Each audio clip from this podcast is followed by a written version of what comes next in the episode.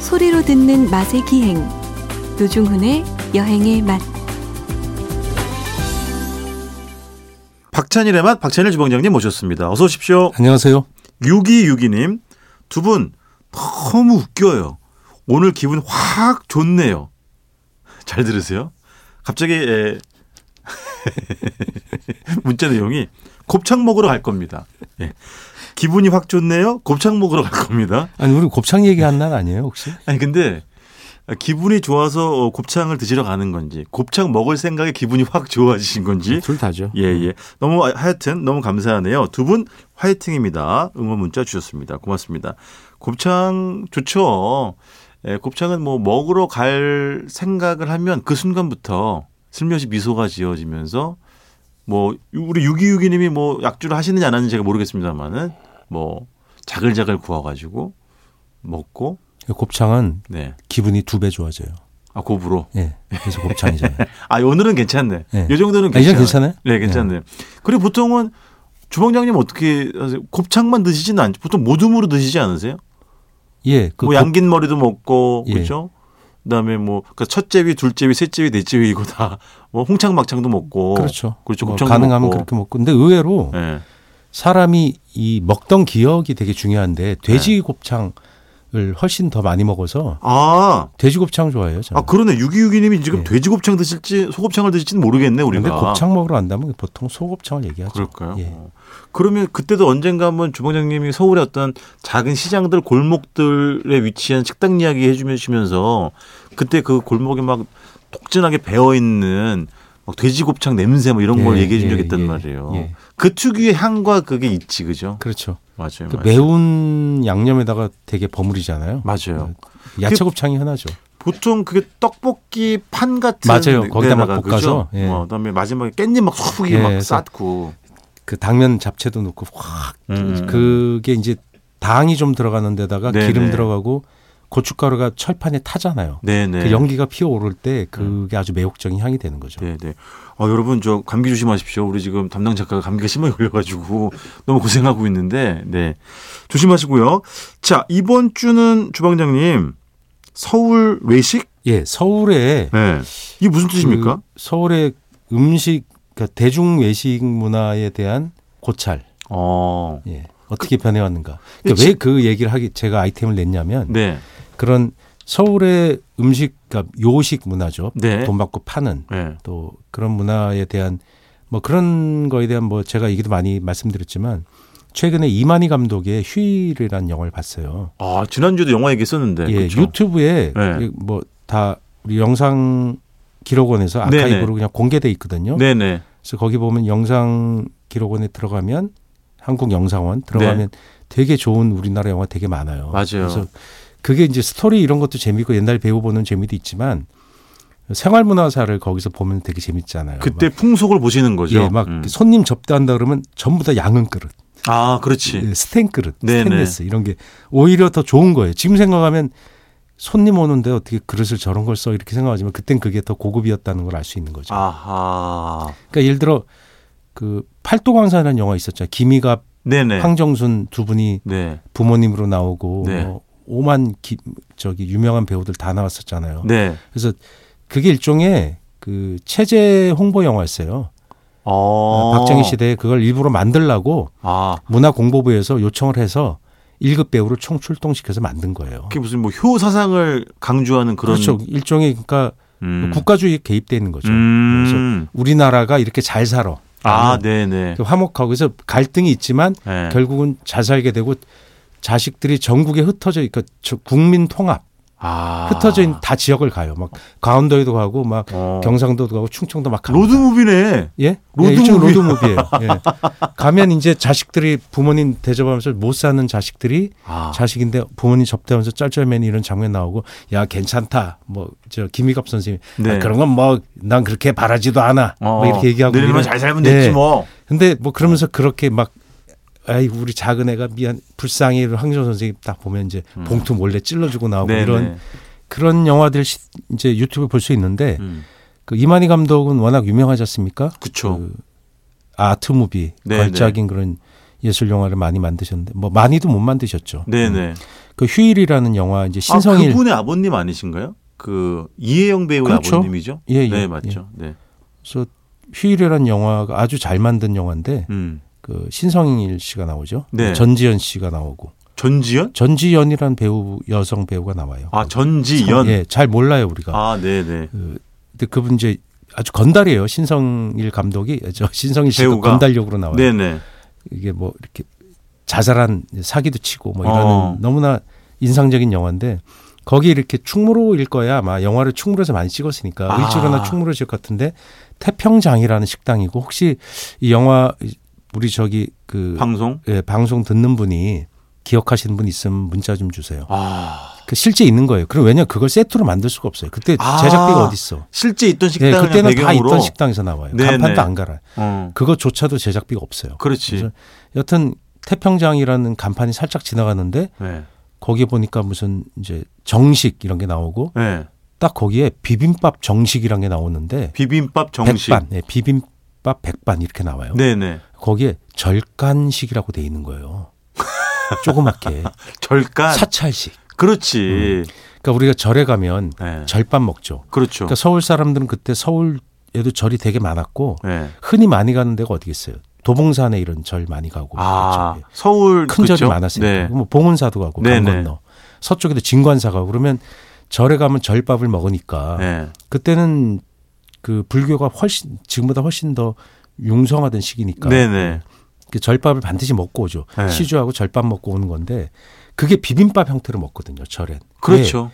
예, 네. 그게 부패식일 수밖에 없는 거예요 음. 또는 했던 나물 중심으로 먹으니까 네. 나물을 밥에 얹어서 네. 그냥 비벼 먹는 형태로 나올 수밖에 없죠 네. 그걸 그 절간식이라고 표현하는 게 너무나 흥미로워서 아, 근데 그게 영화에서 그 배우들이 네. 거기 들어서 밥을 아, 먹는 먹지는 장 않아요. 그냥 신성일 씨가 이렇게 지나가는 그냥 장면 지나가요. 이렇게 건들거리면서 아, 이 지나가는 장면. 주방장에서는 그런 거 관심 있는 분들이나 이게 눈에 띄지. 그렇죠. 별로 와, 그걸 보셨구나. 예, 잘안 보면 음- 근데 그 확대해서 네. 보니까 절간식으로 돼 있는 거예요. 아, 그게 너무 예. 흥미로웠죠. 그러네. 근데 거기 그런 음식들을 보면 그러니까 옛날에 서울에 그럼 뭘 팔았냐 궁금하잖아요. 그렇죠, 그렇죠. 그러니까 조선 시대 때부터 서울엔 분명히 판 게 이제 장국밥. 장국밥. 예. 네. 가장 장국은 고기를 우린 국물을 의미해요. 그러니까 네네. 소고기 워낙 좋아하니까 네. 소고기랑 뼈 같은 거, 네. 곱창 같은 거, 곰탕. 곰탕. 곰탕은 무엇이다라는 게 없지만 네. 서울식 곰탕에 보면 하동 땡집이 있잖아요. 네네. 거기서 그 하동 경상도 하동이 아니라는 건 아시죠? 그렇죠. 예. 네. 그냥 그 장명소에서 지은 네네. 걸 알고 있어요.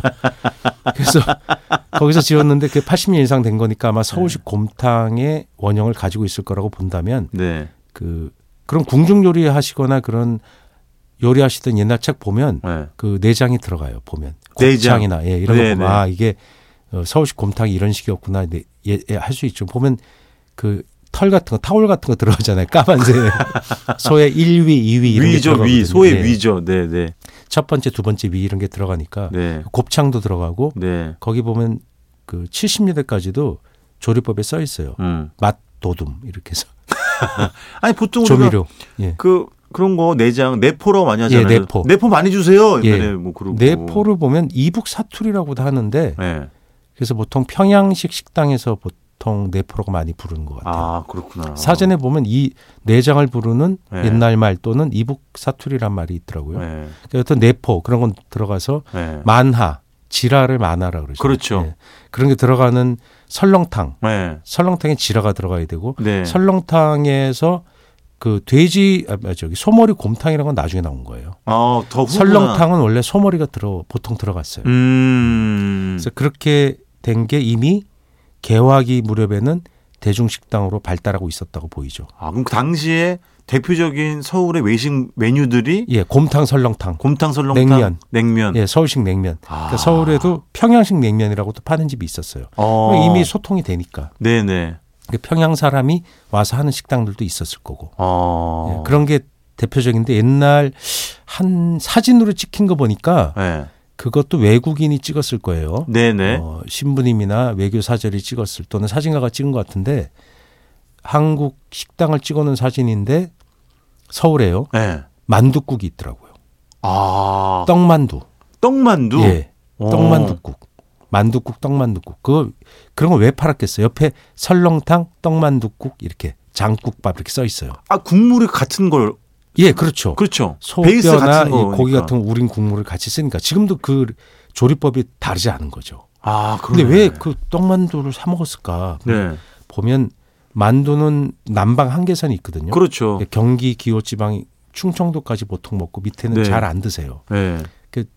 서울에 만두를 넣냐 안, 안 넣냐를 갖고 그 한국의 이 남방 한계선을 보통 그렇죠, 그렇죠. 이 흥미롭게 짓기도 하는데 네. 또 가, 집안의 혈통 따라 남쪽에서도 만두를 하시기도 해요. 근데 네, 진짜 그거 드물더라고요. 제가 확실히 강연 서울 네. 지역에 많이 하죠. 강연 가서 이렇게 예. 남쪽에 가서 물어보면 예, 다 어리둥절하세요. 무슨 예. 설날에 만두를 왜 빚어요? 예, 보통 떡만 이렇게 그렇죠. 하시는. 예, 예. 근데 그걸 왜 먹냐 하면 그게 서울에 명절에만 먹는데 별식인 거죠. 아, 만두를 그렇지. 왜 명절에만 먹어 먹고 싶어 먹고 싶어 그걸 판 거죠. 떡국 아, 떡국은 지금 너무나 흔한 거지만 예. 그것도 명절에 설날에만 먹는 건데 귀한 음식이었겠지. 어 이거를 파로 먹어야지 예. 이런 거죠. 아. 그러니까 그런 음식으로 이 바뀌게 된 거죠. 그러니까 아. 그걸 팔면 사람들이 와 하고 달려갔을 거 아니에요. 네네. 네, 그래서 그걸 예, 먹게 된 게 그 서울의 외식의 초창기 모델은 그런 음식들을 판 게 아. 분명하게 기록이 있는 거죠. 아, 그러니까 곰탕, 설렁탕, 뭐 떡만 두 예, 고 그러더니 이제 점점 냉면.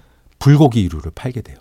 아, 그 이후부터 예, 어, 네. 너비안이. 너비안이. 예, 너비안의 불고기가 같은 거냐? 네.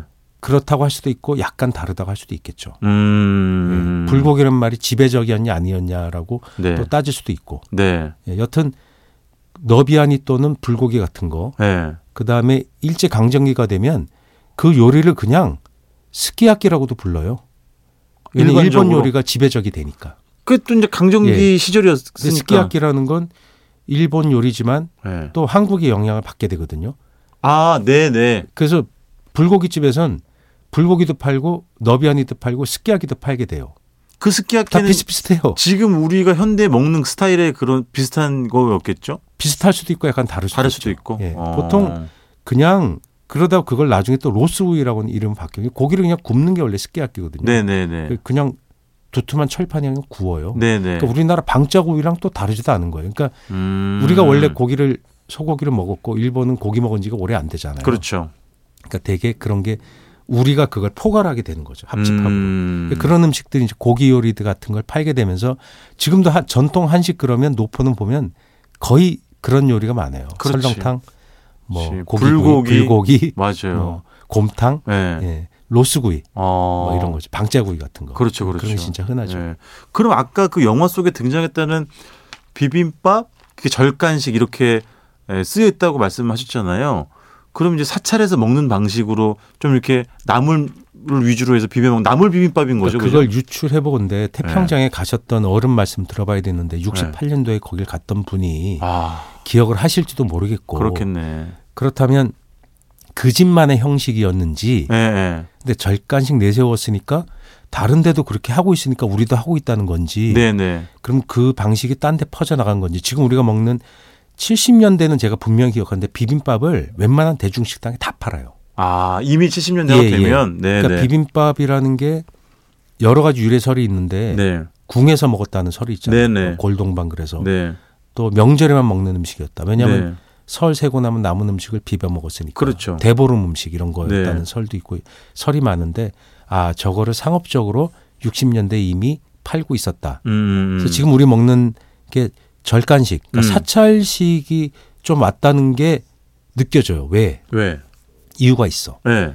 나물은 싸고 옛날 골동만 들어가는 건 표고버섯 막 이런 거예요. 고기, 은행, 아, 막, 네. 예, 그렇죠. 호두 막 이런 거 그렇죠. 비싸잖아요. 그렇죠. 그렇죠. 그걸 대중식사로 팔기에는 음. 부담스럽다. 그렇죠. 예, 그렇죠. 그러니까 계란이나 하나 얹어서 네. 사찰 음식에다 거기다 원용해서 네. 붙여서 팔지 않았을까? 아, 그렇죠. 저는 그렇게 생각해요. 그렇죠. 그러니까 분명히 지금 우리가 먹는 비빔밥은 태평장식이 네. 대세가 되면서 네. 지금 우리가 우리가 대중식당에 파는 비, 분식집에도 팔잖아요. 네, 네. 그게 그거 아닐까 싶어요. 어.